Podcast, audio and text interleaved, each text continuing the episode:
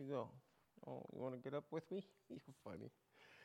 Father God, we just thank you for your grace. We thank you that you're coming again. We thank you that your kingdom is coming. And as we're set, setting a, a season, a, a, dispensation of your season, of your kingdom, the millennial kingdom, I just pray that you, Holy Spirit, would lead us, teach us, give us insight, give us good discussion. We thank you for the opportunity to look at this and to look at the different views. Uh, as we look at post millennialism tonight, I just pray that uh, you'd guide the conversation. We thank you and praise you in Jesus' name. Amen. All right, so um, we're pretty familiar with Revelation 21 through 6. It's the uh, binding of, of Satan for a thousand years, the reign of Christ for a thousand years with the uh, saints of, all, of martyrdom um, who died for their faith, right? And the the futurist or the literist view is a it's a literal thousand year reign. And then last week we looked at the Amill view, which or the inaugurated millennium view.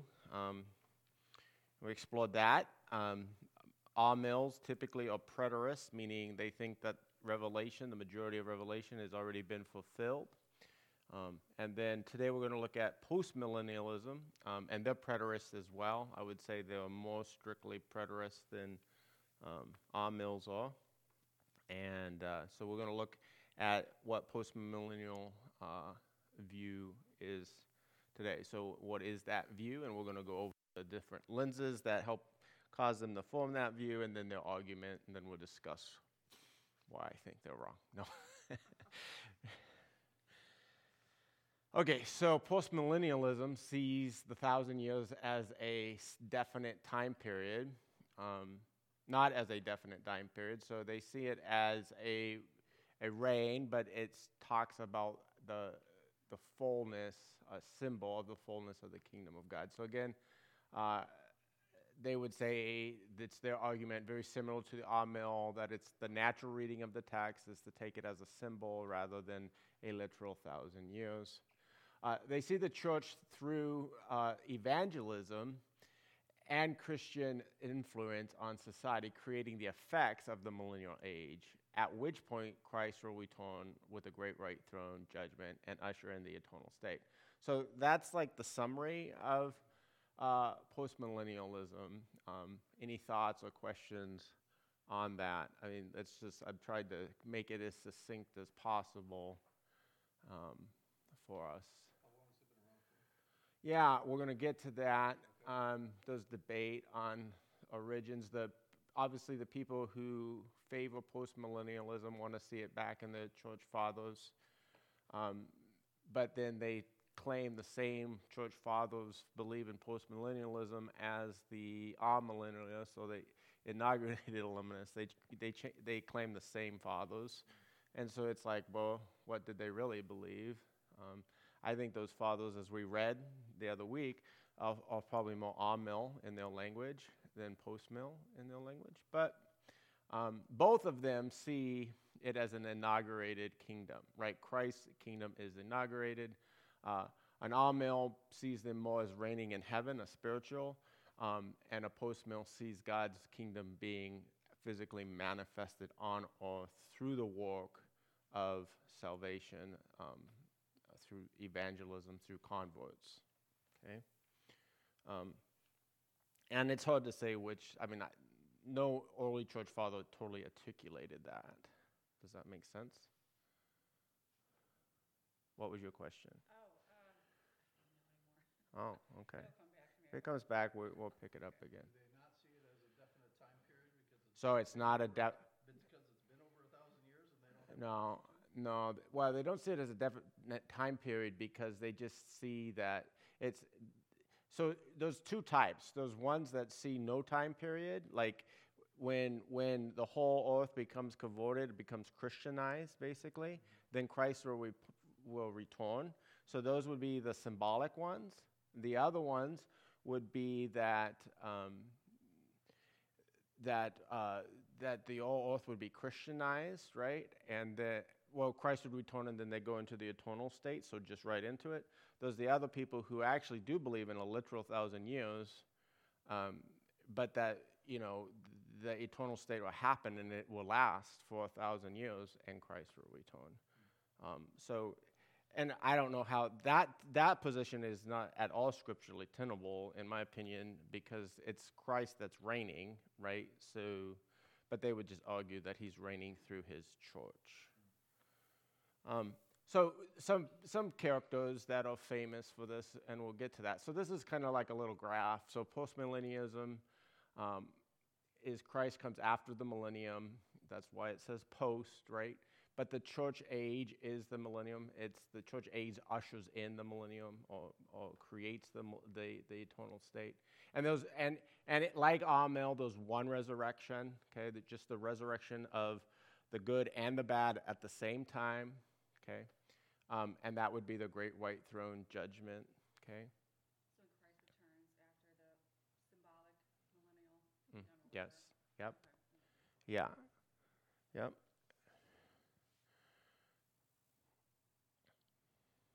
Any other questions, clarifications?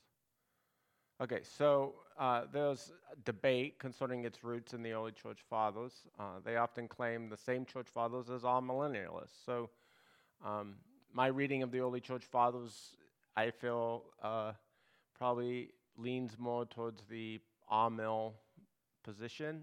Um, but again, um, they read post mill into that. In history, the 12th century writer, um, his name, uh, jo- Joachim uh, of Hero, was among the first uh, genuine postmillennialists. So, uh, in the 12th century, so pretty late development. And then Daniel Whitby in the late 17th century popularized this view for our modern day, and also some of our like Puritans and Jonathan Edwards, those guys, those guys we like, right?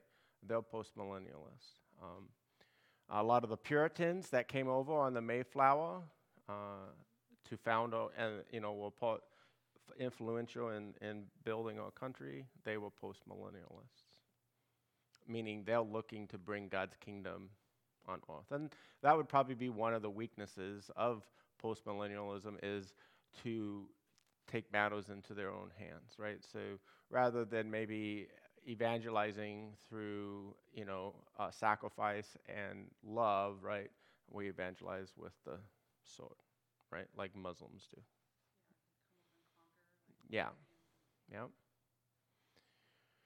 So let's think about the lenses that shape postmillennial interpretation. And so, you know, we were talking about a couple. So they share some lens, one lens, I would say, with uh, with amillennialism, and that is, and historically, postmill and amills were kind of just packaged together. It wasn't until modern scholarship that they like divide. Um, but uh, but they hold two things. One, the, the one on the interpretation of prophecy in common um, with using, prioritizing metaphor and symbol over literal, right? And usually, like Bill said last week, it's both. You got to have both in there, right? And something can be metaphorical and still have a literal application. Um, so the first lens is a very high regard for the power of the gospel. And this is good, right? We, the, the power of the gospel is what changes our lives. Um, so it, they see the gospel as not only changing individual lives, but uh, society as a whole, right? So it actually changes the world. That's the whole idea of br- the church age bringing in the millennial. The power of the uh, gospel brings God's kingdom physically here on earth. So the difference between an amil and a a, uh, a postmillennialist is that they see a physical manifestation of God's kingdom, not just a spiritual one, right? Um, and so that's why they go separate ways. Both of these are preterists. I don't know any not, which means they think that most of Revelation happened already. Um, some of them are partial preterists, yeah, not full preterists in the sense that Christ already came. Um, there are some post. I mean, if you're going to be, if you're a full preterist, you're either amill or postmill, right? I mean, you're gonna, but partial preterists would also fall into that camp? A full preterist thinks Christ already came back, and they would define it differently, and right, that's like a heresy, basically. What is like a, a- so a preterist is different from like an amill or postmill, like, No, no. So okay, yeah. I'm, I'm, I'm, so think of umbrellas, right? So like we were talk. You asked me a question earlier this week about uh, Protestant and yeah, uh, evangelicals or something like. What was it? You remember? it was uh, Protestant and, um, yeah. So are, are they the same thing? And well, you know, evangelical or Protestant is like a, a umbrella underneath evangelicals, or right? The, anyways, you think of preterist or futurist, right? These views fall underneath the, underneath those. So if you're a if you're a preterist, okay, then you're going to favor either amill or post postmill. You won't go for premill at all. So a preterist, and let me define that again. Preterist means uh, already happened, already fulfilled. That's what the word means in the Greek. That's so, so they'll keep creating fancy names here, but so it means that they believe that the destruction of Jerusalem in 70 A.D. was the end of the Israel age, and now we're in the age to come. Okay, which what which is the uh, the age of the church. Okay, and and they believe that so all of Revelation, except for the second coming, has happened. That's a partial preterist or a preterist view. So they all believe. So they would see Babylon that we're studying now in church on Sunday. Uh, they see her as Jerusalem, and God's destroying Jerusalem, and He did that in 70 AD. So Babylon, the the woman, the prostitute, who's called Babylon in Revelation, they see as the woman. Jerusalem as the woman, right? As the woman, right? But but she's symbolized in the Revelation as Babylon because Babylon is this, as we talked about on Sunday, uh, a figure for rebellion and apostasy against God, right? All right, thank you. Yeah, no, that's good. I mean, I'm, I'm, it, it's really interwoven, so having discussions and clarifications is helpful. And there's a lot of terms and new terms that are hard to keep straight. So, Yeah, it's hard for me to keep all this straight, so. yeah, not a problem. Glad you're asking. Any other questions or thoughts? Well, I'd say the, the first sentence about the power of the gospel, I mean, it does change and it does, you know, Right, right. Yeah, so there is a fact, right? What we disagree with, if I, you know, I would agree with that as well. But what we disagree with is the the uh, ultimate effect, the ultimate end of that effect, the the, the results. Whoa, that was small. I should have done something with that. Okay, the second lens is the same lens as the amillennialist, and it's the proper prioritization of metaphorical over the literal interpretation of the passage. They choose to do it because of other prophecies are interpreted this way. A good example would be Matthew 22, 14 through 15. We looked at this last week. Um, and he rose and took the child and his mother by night and departed to Egypt and remained there until the death of Herod. This was to fulfill what the Lord had spoken by the prophet, out of Egypt I called my son, right? So Matthew is quoting part of Hosea 11:1 when Israel was a child, I loved him and out of Egypt I called my son. Here Matthew is interpreting Israel as a metaphor or a type or a symbol for Jesus. Um, the tricky bit of all this is how does one determine or choose to use a metaphorical lens or a literal lens? And this is where the whole division comes, right? Um, it's post study method to only use one lens, and I think all the guys that would hold views would say that same thing. Um, the rule of thumb w- should be which lens fits the context best. And there's obviously no consistency on that for Revelation 21 through 16. Um, so, but I, I think sometimes as dispensational, you know, lists, people think, oh, they're just all literal and they, they never use metaphor, but we do. We just probably prefer a more plain reading literal reading of the text when the text gives room for it, you know? Um, and I, I feel like those times where it's clearly metaphor, like I think uh, sometimes, like, well, Babylon, right, ha- has heavily metaphoric even in Scripture.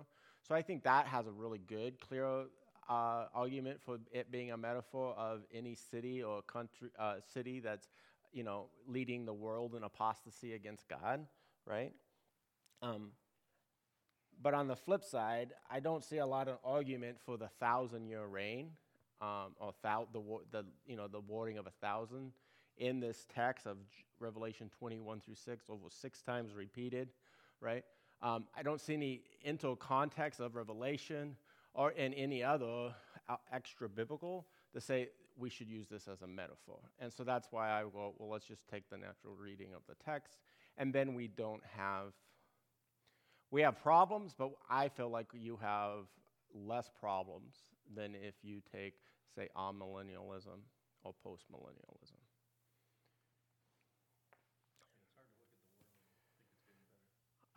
yeah, yeah, that that would be the hardest thing for me to swallow on post um, on postmillennialism. Yeah, for sure, and we'll we'll, go, we'll cover that. Though, I mean, Christian is one of the fastest growing religions in the world, right?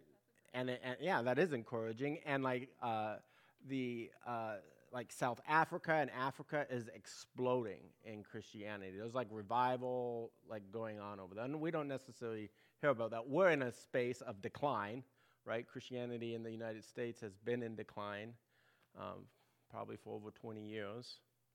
Um, well, yeah, it's mixed. All uh, like Bible churches, non-denominational churches, actually have been growing over the last 20 years. So not total in decline, right? So, um, and those are hard things to measure, right? The two major world religions right now is Christianity, and what do you think the other one is? Islam. Islam. That's right. And it's predicted that Islam will overtake Christianity. Uh, right now, it's not; it's less than. But by in, within 50 years, it'll have overtaken uh, Christianity in percentage because of uh, their just their population growth. When you're born uh, into a uh, Muslim family, you're um, a Muslim, right? You don't, yeah, and and he and then they have big families and they practice polygamy, right, which ends up with lots of kids. All right. Uh, so the case for postmillennialism follows four ideas, and we're going to cover those four ideas. The first is the idea of the power of the Great Commission in Matthew 20, 18 through 20. And Jesus came and said to them, All authority in heaven and on earth has been given to me. Go therefore and make disciples of all nations, baptizing them in the name of the Father, the Son, and of the Holy Spirit, teaching them to observe all that I've commanded you. And behold, I am with you always to the end of the age. Since all authority has been given to Christ, and Christ has given it to his church, then we should expect the church to triumph over the world. So, this is that idea that this is the lens that they're looking at through. So, that's how they're reading Revelation 20. They're saying, oh, this is talking about the church triumphing over the world through suffering, through, through persecution, but at the end, the, the church brings in uh, all the nations are reached. You know, um, Christ won't return until all the nations hear the gospel, and this is the um, and they would say until all the nations are converted uh, to the gospel. Okay. And this, this thought, too, I think, is somewhat foreign to us because um, in America structure, uh, we have separation of, of religious institution and government institution.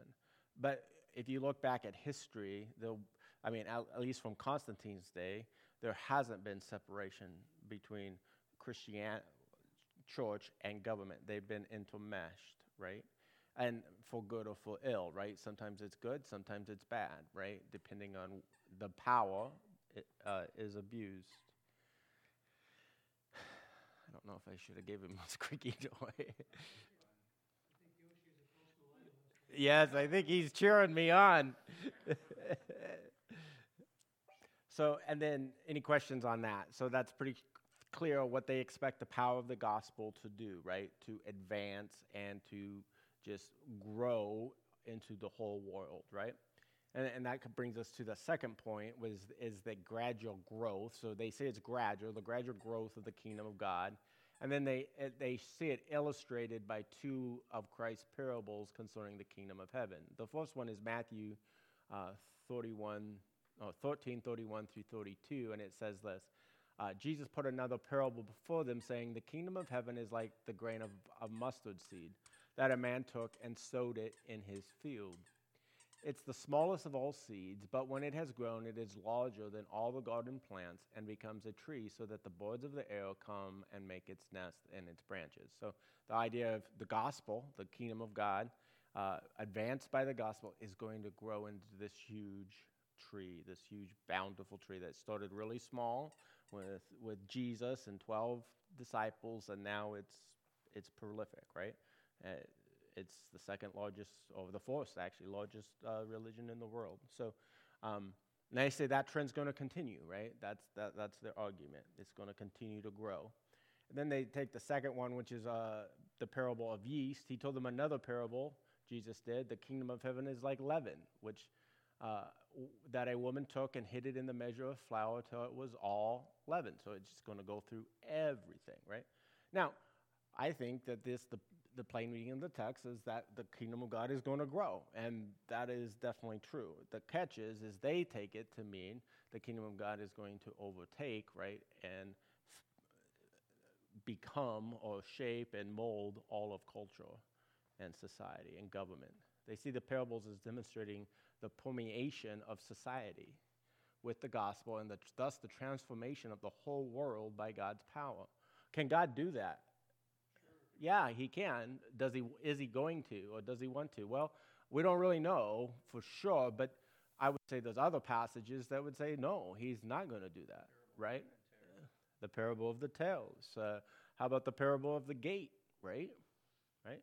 The wheat and the tares together, let them grow up together, and there's going to be wheat and tares at the second coming of Christ. And, you know, they're all going to be gathered together and, and sifted out. Yeah, the narrow gate. Few, few are those that'll find it, right? So, um,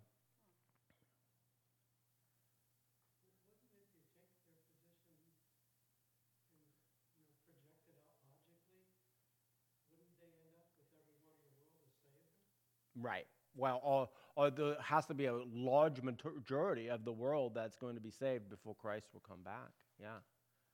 And, and, and cultures are transformed. That, that's that, that ushering in, the idea of ushering in a, a, a, millennial age. Yeah. Yeah. It, it, may, it, it motivates one thing to like be very proactive in, in sharing the gospel. I mean, in fact, I think that if they're staying true to scripture of how to share the gospel and about Christianity being about, you know, suffering at, and sharing in Christ's sufferings, um, and they don't get caught up in let's, you know, make people believe, um, then, then our strategies for evangelism are basically the same, um, but the motivations are slightly different. This would just be a, another motivation. Th- Their first motivation would be what they lead with, right? Jesus said, go do it, right? But their expectation of doing it, of what will happen when they do it, are different. Does that make sense? I, just to be totally honest, when I share the gospel with somebody, I do not expect them to receive it, right? I expect them to ignore me or reason me away. Yeah, I'm casting seeds, but I, I don't expect them to say, oh, yes, amen. You know, oh, let me ask Jesus in my heart right now. Part of that is I'm not, I don't have the gift of evangelism. And so I've seen evangelists, like I share the gospel and people respond immediately. And it's part of that. The Holy Spirit chooses to walk with those and, and that thing.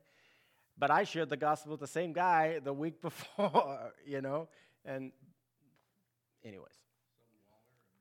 Yeah, some water, some plant. Yeah, it's and God brings what? The harvest. He brings.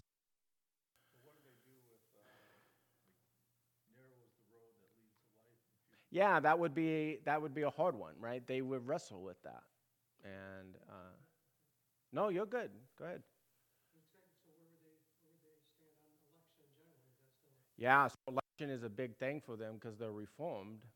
Um, so they, they believe that God has already chosen who's going to be saved.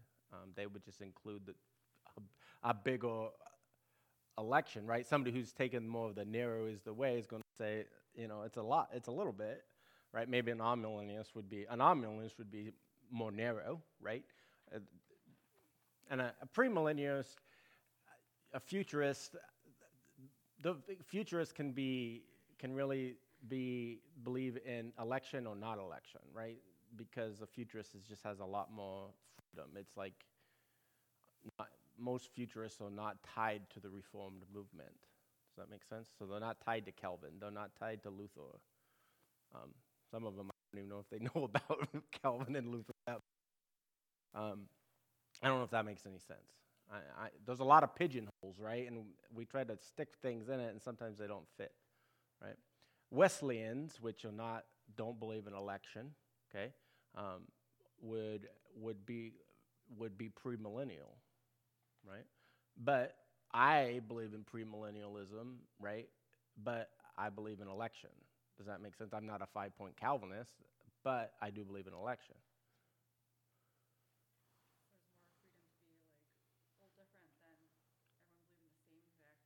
Well, the you know you just have a lot of people with different lenses walking up to the text, right? And if I go into election and talking a lot about election, I think that's going to take us off of the, the course that we're on now. Um, so we'll have to dog you that for another time. No, you're fine. Okay, so uh, Rick already brought it up. Uh, some the, what extent will God employ His power to use the church to usher in the worldwide Christianization, right? And this does seem to be in conflict with the parable of the gates in Matthew 7 13, right? Enter by the narrow gate, for the gate is wide and the way is easy that leads to destruction, and those who enter it are many. For the gate is narrow and the way is hard that leads to life, and those who find it are few. And it's a very sad passage, right? Um, and I think it, it's a passage that that saddens God, right? Because God is like desires all men to come to repentance, right? That's His desired will, um, but He knows that all men won't. Um, um, and then on the topic of election, you would have to be able to discuss that, and we can save that for another discussion on how election works with uh, relationship and and choice and all those things.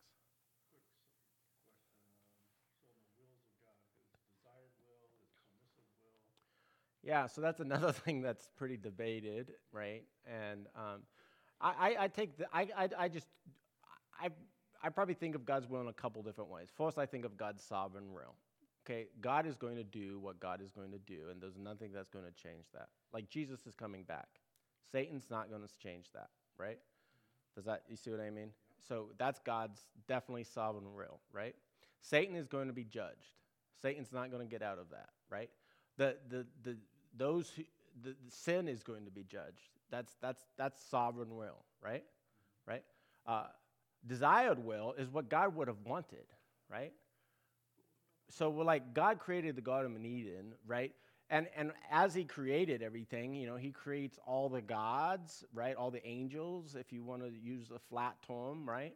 He, all the spiritual beings are created. They watch him create the, the earth, right? And they're his heavenly family, and he creates the earth for his, his earthly family, and he wants these two to be intertwined. He desires for communion, he desires for relationship. He doesn't need it, but he desires it. He already has it in Father, Son, and Holy Spirit. This is a f- outflowing, but that's what he desires. Did he get what he desired? No, right? Did he know he wasn't going to get what he desired? Sure, he did, because he is an all knowing God, right? So he desires uh, for everybody to get saved. Is everybody going to get saved? No, not everybody's going to saved. But he wants to give everybody the opportunity, and that's how we could decide what that election looks like, right? Um, and we could talk about that later on why I think the way I do. I'm not, like I said, a five point Calvinist, so I'm going to have a different spin on that than they would, okay? The tulip, yes. Um, hey, you see, you knew it. Um, but I, I, I, I'm not angry at five point Calvinists at all. I just think they're a little rigid, that's all. And they're not giving, they're pigeonholing the scripture a little too much. But that's just my opinion, and any five point Calvinists watching this on YouTube or Facebook will probably be making all kinds of comments, but that's okay. Um, and then, then there's his permissive will.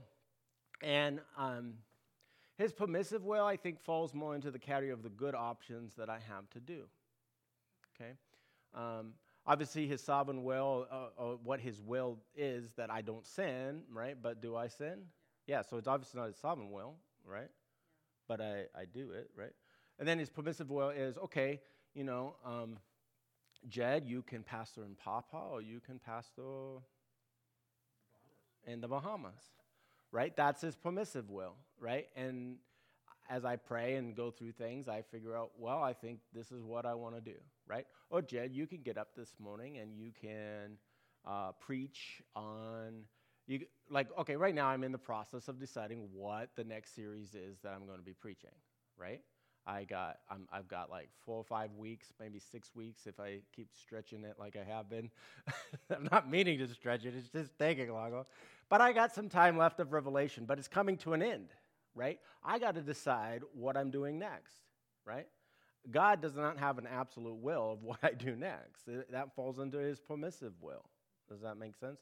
Um, there's a lot of good options, and I just try to feel led and, and, and pick what you know, through the, the community here and through the elders, what I'll do next. And right through my own desires, right? Does that make sense? Does that help a little bit? And then, once you make the decision and commit to it, especially relational decisions, that is God's will, right? So I, I have a lot of couples, not a lot, but a few couples that always come to me, usually when they're having trouble in their relationship, and they're saying, well, this was a mistake. I never should have married this person. I don't think this is God's will for me, right? But you're married, so no, this is God's. it might have not been at the beginning, right? But it was within His permissive will, right? And you, He allowed you. You did that, and now,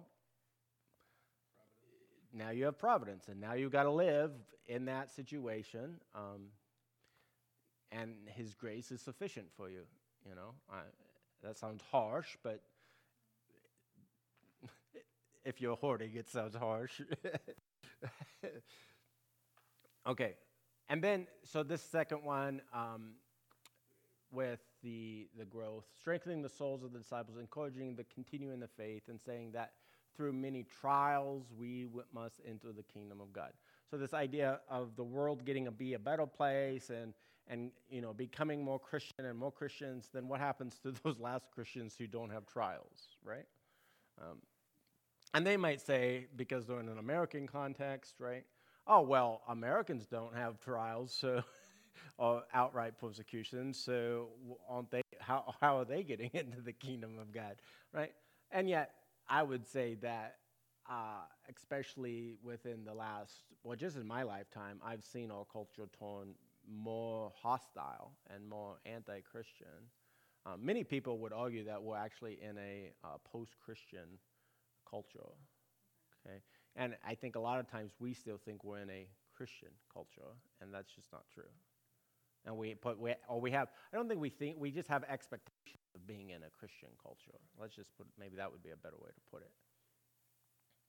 Which causes the conflict, I think, uh, to be more acute in our culture because instead of reacting in love and care to people, act in anger. Does that make sense? which then exasperates the issue. Like, I have a sibling that doesn't all. Done anything that you know, like called him out on his issues or anything, but culture has, right? The Christian culture has, and so he he right? Um, even though I never said anything to him about his chosen lifestyle. He let culture define me. Does that make sense? The Christian, what what is put out there. Yeah, yeah, yeah. Yeah. So the second challenge is, uh, is the parables, and they illustrate well the growth of Christianity. I, I don't think we would agree with it, but they don't indicate what will usher in the fullness of the kingdom of God, right? Uh, they're just talking about the kingdom of God growing, right? And it's even grow. And that is your pen quit working? There you go. Right. So Christianity fills the sense that there are Christians all over the world, right? And and and it, I think Christianity is not going to stop growing, right? It's going to continue to grow until Christ returns, but it's not going to usher in a peace on earth, right? Um, only Christ will bring that through judgment. That's my opinion.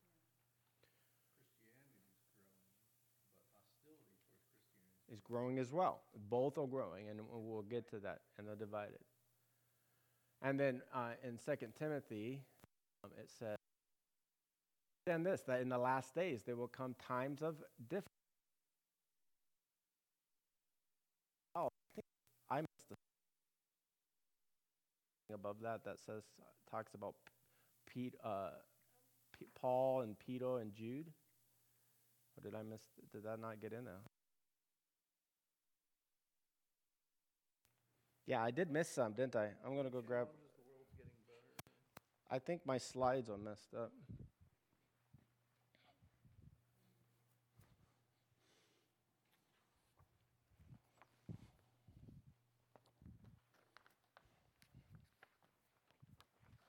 It's okay. I'll do it old school till I catch up.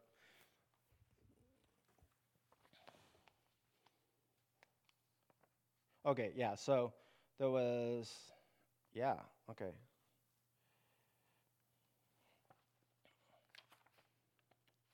Yeah, I missed some in my slides, which is weird.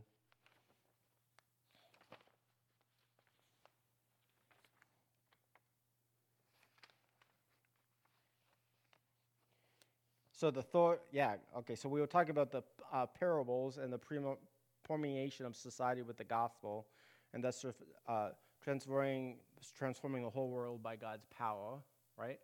And then I skipped a whole bunch on my slides. I don't know if it just jumped ahead or if they didn't get in there.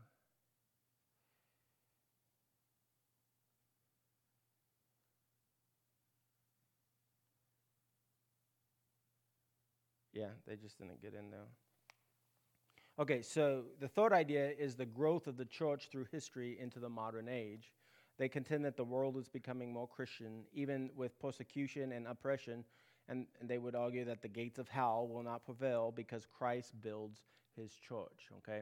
Um, this is that idea, and this is their argument. Oh, we already kind of hit a little bit of why I, I don't think that is right. And then the fourth idea is Satan is being bound uh, through the power of the gospel. And he's bound specifically in not deceiving the nations. And they, that's where they get that from Revelation uh, 20, where, uh, 22, where it says he's bound and won't allow to deceive the nations any longer.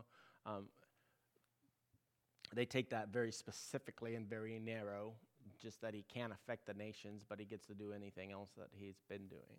It's just nations uh, in particular. Um, no, like that's where he's not bound.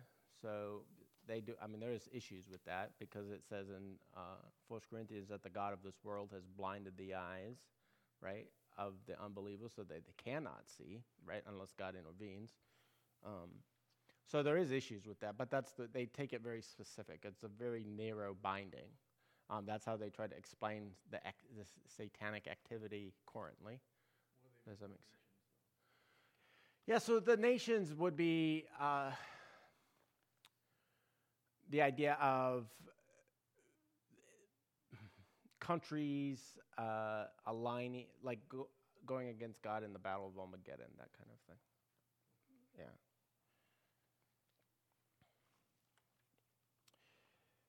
And then they see as the gospel grows more, right, uh, the more disciples of Jesus, the more restrained Satan becomes. So they don't see it as a total binding. The binding of Satan and his host is a gradual one done through evangelism. Okay. Um, so, what are some of the challenges for post millennialism? And I think this is where my slides pick back up. Yeah.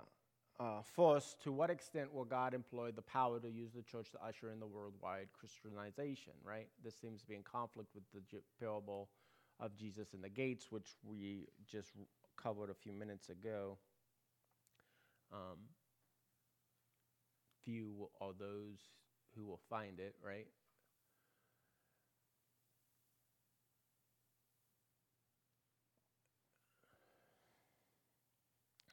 And it also seems to contradict Acts 14:22, which says that through much tribulations, you know, we're going to enter the kingdom of God. And I think sometimes as a church we forget that and we complain, right, about our own state of affairs, right? And we expect God to have some kind of millennial status right now, right? And become very discontent. Um, the second uh, challenge is the parables and they illustrate well the growth of Christianity, which we talked about, but they do not indicate that it'll usher in the fullness of the kingdom of God. I don't. I just think that Christianity fills the earth now, um, and is going to continue to fill, fill the earth more.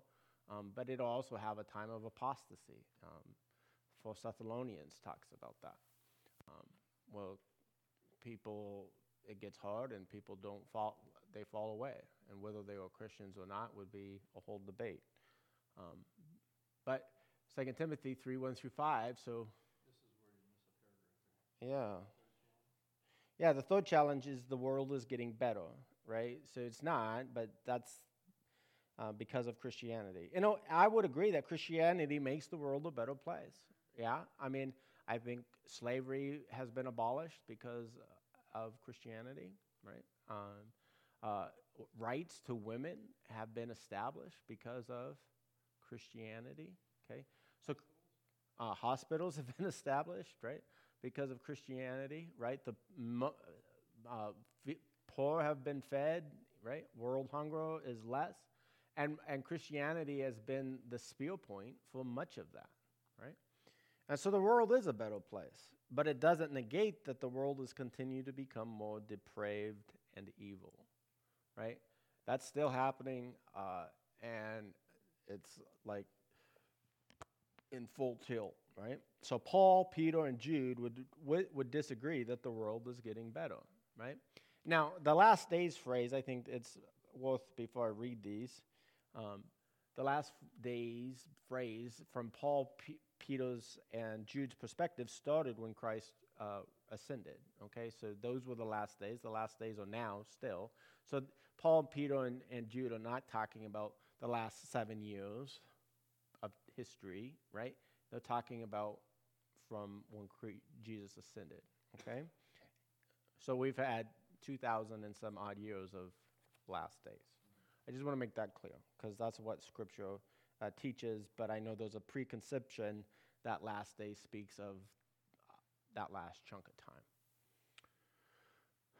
Uh, 2 Timothy 3 1 through 5 says, but under, Paul says, but understand that in the last days there will come times of difficulty, for people will be lovers of self, lovers of money, proud, arrogant, abusive, disobedient to their parents. Genesis doesn't fall into that category.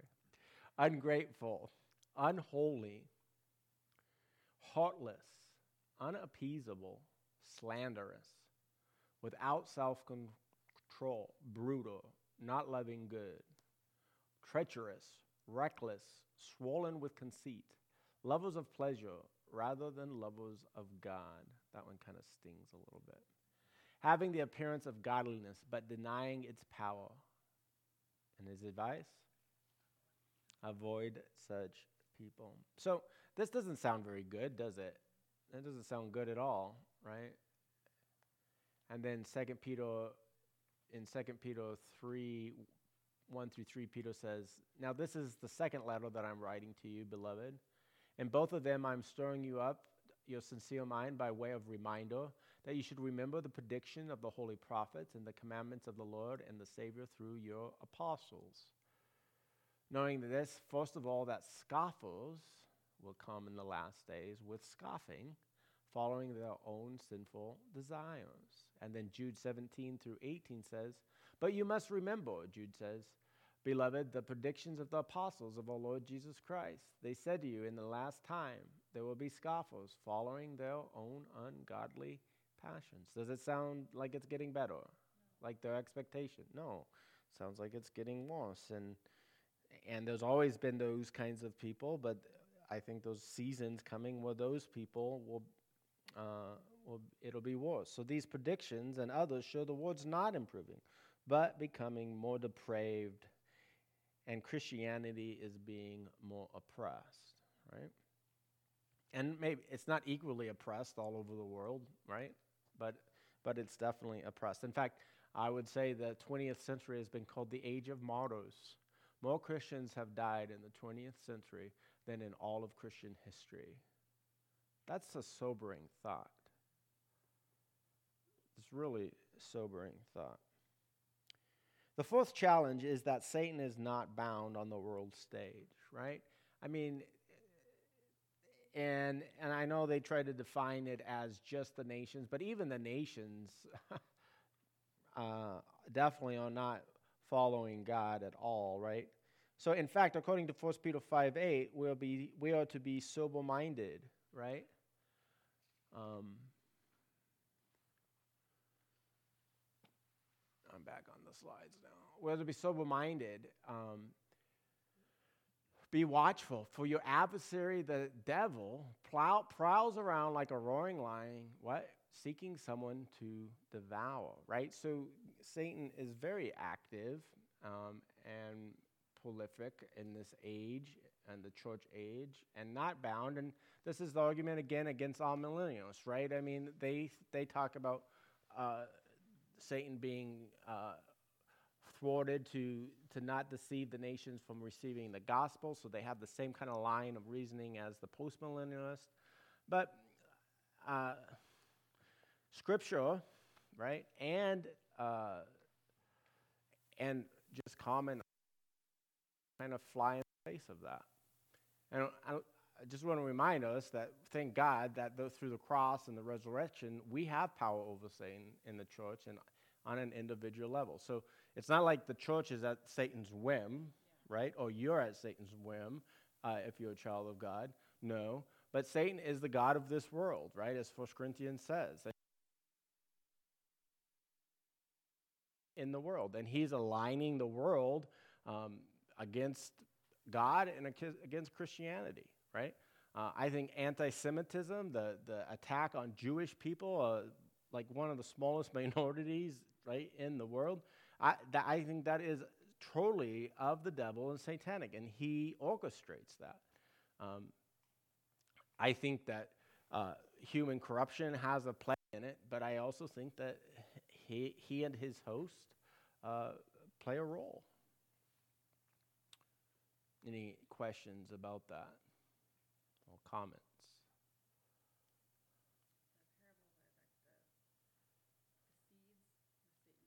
Yeah, the parable of the soils would be a better. Uh, no, it's okay. I'm just saying that if you were wanting to label it, because he's he you seed is going through all of them. It's cast on all the soils, right? So it's yeah. Parable of the soils is uh, it's cast on the path, right? And uh, the, the crows come and eat it off the path, and then it's cast in the rocks, and the, the, it, it sprouts, but the sun comes out and it withers, right? It's cast in the weeds, right? And or yeah, in the fringes of the field, which where the weeds are. It grows, but then is choked out by the cares and by the weeds, which are symbolizing the cares and worries of the world. And then it's cast in the good soil where it comes and gives forth to 100, 200, 300 fold. Um, the first parable, the crow in that parable, he says symbolizes Satan who comes and snatches away. Um, yeah, so that would be a, one to say, what do you say about that? Because, yeah. Um,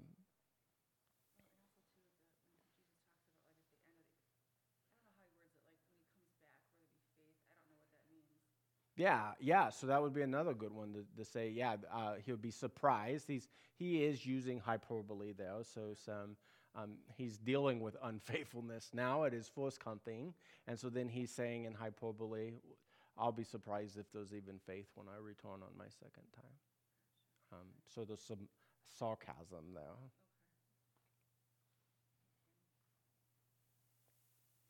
But if he really thought that the church was going to inaugurate and bring in the millennial kingdom, he probably would have had that sarcasm, right? I mean, you would think, right? He would know, yes. Yeah. So, what are some application points? Because we just went over a bunch of information and we have all this bouncing around. So, it's always good to like ground it, right? And like launch it into our lives. So, first, we're reminded of the power of the gospel to change lives, right? Whether it's to the extent of changing the whole world to usher in the millennial kingdom or not is debatable. But what is not debatable is that God changes lives, right? Uh, he's changed my life. I know he's changed your guys' life, and and he's going to continue to change lives, and and that's encouraging, right? that the the problems that you're dealing with now, he's walking in, right? And he's walking that change. Second, we're reminded that it's our mission to share the gospel till he comes, right? That's our mission. That's what we've been told to do. Go, therefore, and make disciples of all nations, right? Teaching them, baptizing them, right? So that's our goal. That's what it is to be about the kingdom of God okay? Um, and living righteous and holy lives, right? Until he comes, right? And it's regardless of the outcome, right? Whether, whether it inaugurates a millennial age or whether it, it he comes back and you know judges everybody, or whether it ends up with you being gossiped about or slandered or put in prison, right? We're called to do this, to share in Christ's sufferings. And then lastly, we're reminded that he is walking, right? He's walking now, and I'm so glad to know that, and is coming again, right? He's coming again. Um, we all agree on that, whether you're an amillennialist, the postmillennialist, we, we agree uh, uh, a, that he is coming again. And I just say, Come, Lord Jesus, come, right? It can't be too quick for me. Um, all right. Any thoughts or questions on your guys' part or other observations you want to make? Or? Um, I do have one question. Yeah. I don't know. No, it's good. The study, me- uh, the study methods with the lenses, like how do you decide? Yeah. So, And you, you have your own lenses too. So. yeah, so first off, when you're dealing with lenses, the first step is to identify your lenses. Okay, so that would be the first thing. Because if you're not aware of a lens, then you're not aware of how it's shading or f- affecting the text. Okay? Then the second thing would be once you've identified y- your lenses, then can you try to set some of those lenses aside? Okay? And see, and maybe put on a different lens to look at it from a different perspective. Like what we just did with postmillennialism. The reason I didn't integrate all my objections to postmillennialism as much at the beginning was because I was trying to wear their lens. Does that make sense? And help us to wear their lens. Um, whereas if I'm always just throwing in my dispensational stuff, I'm not really listening to what they're saying. So that would be the, the, the other thing. The other thing is um, like in the lenses of the text and seeing like whether I use a metaphorical lens or a literal lens, which uh, maybe more is what you were going for. But yeah, so would be like the context of the text. Okay, so uh, the the type of text, right? Um, is it a, is it apocryphal or not apocryphal? Apocalyptic, meaning is it like a vision, right? Um, and then how is he using symbol, right, in the text? And so sometimes yes, yes, yes. And then does he have literal interpretation or literal meaning from the symbol in the text, right? And those are questions you just have to ask yourself, okay? And those are lenses that you that each scholar is coming to the text with that, and he's asking those questions. He's, they're just arriving at different answers because of different background and because partly because they're giving priority to different scriptural voices. So like the the postmillennialist is giving priority to the Great Commission. Like that, like that's like the key pin for their theology, like, or for postmillennial theology, right? The, so they're saying this is what God told us to do. This is the plain thing to do, and so therefore we're going to uh, interpret this weird thing or this abnormal thing through that lens.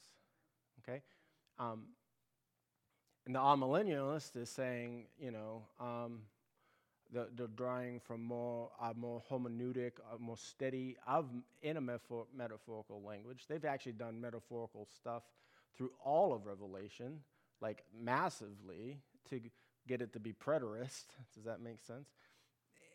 Um, and uh, and so that's that's the groove they're in. So they're, they're just continuing in that. Yeah, conclusions and and and really, in some ways, we just have some different starting points too. So, like covenant theology, which is Reformed theology, those are almost synonyms. Okay, uh, their system of theology um, is God has made one covenant of grace, right? And that covenant of grace covers everything. And God has one people, and that's just the people of God. Um, and that includes Israel and Christians.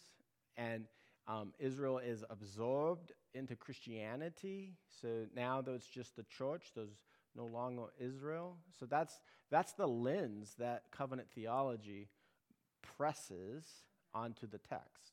And I'm not saying it's bad. I mean, the, the, the, the reading of Jesus into the Old Testament and the proclamation of him, that's some awesome teaching and some really encouragement. But that's their lens, okay? uh, a dispensational would see it as God has a covenant of grace and everybody's saved by grace, but God's means of communicating that grace is different through time. It's different, yeah. So there's a distinction, and God's not done with Israel, right? And so uh, Israel's still saved by grace through Jesus, right? Um, but God still has a plan and a purpose for the nation of Israel. So there's a distinction, right, and a separation. Well, covenant theology kind of uh, conflates is a, is a negative term, but they, they, they, they mix it all together more. Well, a dispensational sees distinct times and dispensations, right? Uh, ways God administers grace, right? God administered grace like in, in Genesis chapter 1 through the sacrificial sacrifice of an animal, right? For Adam and Eve, right? Does, you see what I mean? Um, and then, you know, God administers grace in the time of Abraham still through sacrifice, right? He's having Abraham do sacrifices right? So there's a sacrificial system. And then he administers grace and the law of through the law, and the law is a grace, right? So you have this time of the law. And then the law comes up to the time of Christ, right? And Christ didn't come to abolish the law, but to fulfill it. So Christ fulfills the law, right? And then Christ is the mediation of grace to us. But Christ is always there looking forward to Christ, right? So he is continuing through that. He's the, always been the means of grace, but those the dispensations of grace. Now, and in the millennial kingdom, it, the dispensation of grace will look a little different because Christ would be here reigning and ruling. Does that make sense? And it, yeah, and sometimes they would say, well, you have God's kingdom just lasting a thousand years. And no, God's con- is eternal kingdom. This is just a dispensation or a period within his kingdom where his kingdom looks like this on earth. And then uh, in your dispensationalists, not all dispensationalists are this, but you have annihilists in dispensationalists where you don't have it so that the earth and all the, this current world is going to be totally, utterly destroyed and he will create a new heaven and a new oil from scratch. Uh, I don't think th- those people, it's not a majority view, but those people who think that, um, and they're definitely not reformed, right? Um, I don't think it's annihilation, but they get that from First Peter, and he has got a lot of judgment out, language in there. F- the, the world was destroyed by water, but God will destroy the world once again by fire.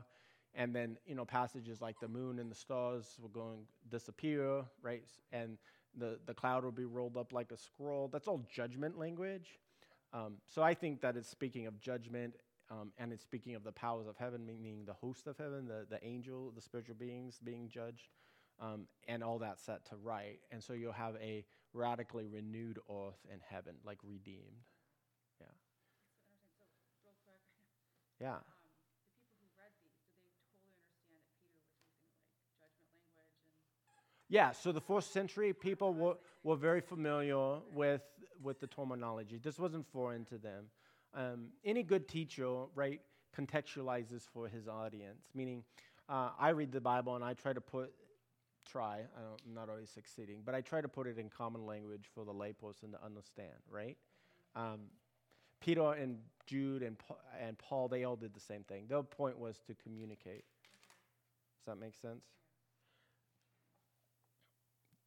Because I read stuff and I have no idea what is meant by it. And Yeah, and so it's just getting a good background commentary would be uh, be a good start to just read that when you have a question, or even read that. That would be a lens. That's something I do. I mean, I'll read through the passage a couple times, and then I'll go read a background cultural commentary, and to see what lens does uh, my Western lens is wearing that's blurring the text. All right.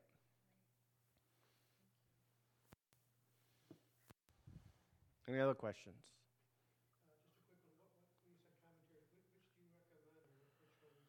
Uh, yeah, IVP, Bible, IVP.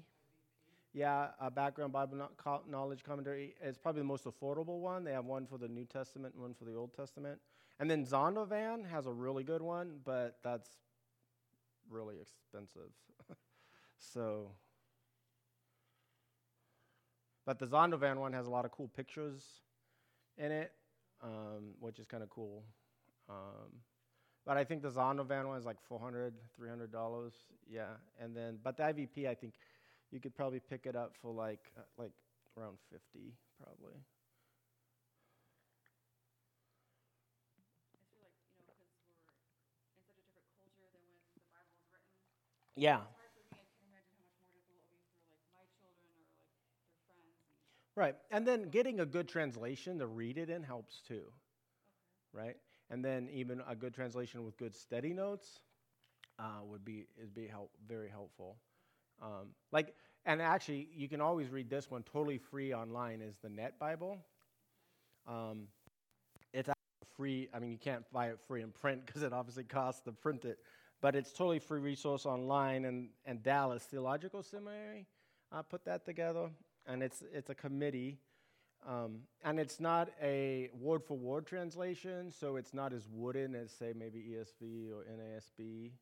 Um, it has, uh, but the cool part of that is there's lots of t- uh, notes. So they'll tell you this is why we decided to do this, and this is why. Um, I mean, if you get it with all its notes and everything, it's like it's huge. so um, yeah, so the, the Net Bible, I, I I enjoy referencing that. I, yeah, how much is that? I didn't. Oh, hun- Okay, so not quite four hundred dollars. I think. Let me see again, just to make sure. Uh oh, stepping on the. Does it happen in the middle of the night or you're getting a box somewhere? Yeah, I try to pick all his toys up before he goes to bed, but then he gets fun unloading them in the morning.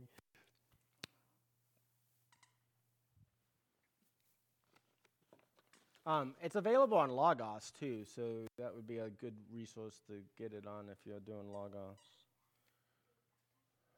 Um, all right. Any other questions or thoughts? Five million, but we do need to get one. Okay, well, we've got a little bit of time. How about prayer requests? Oh, I do have, if you want to watch, if you got time, uh, yeah, that's it. It's a five volume, yeah, that one's a five volume set. Yeah. Uh, what? Oh, yeah, so New and Old Testament probably is going to be $400, yeah. Um, so There is an intriguing talk about the millennium on Desiring God's YouTube channel. So if you want to scan that QR code, um, it's about an hour. So it'd be a good, like, if you were driving somewhere to just pop that on and listen. Um, basically, it's a premillennialist, a postmillennialist, and an amillennialist having a roundtable with a mediator. And it's uh, uh, John is the mediator, and then um, the three other guys are pretty famous people, but uh, Doug, I can't think of their last name. What? Yeah, it might be. Anyways, it was a good. What was that noise, anyways? Oh, okay, okay. It was playing. Okay.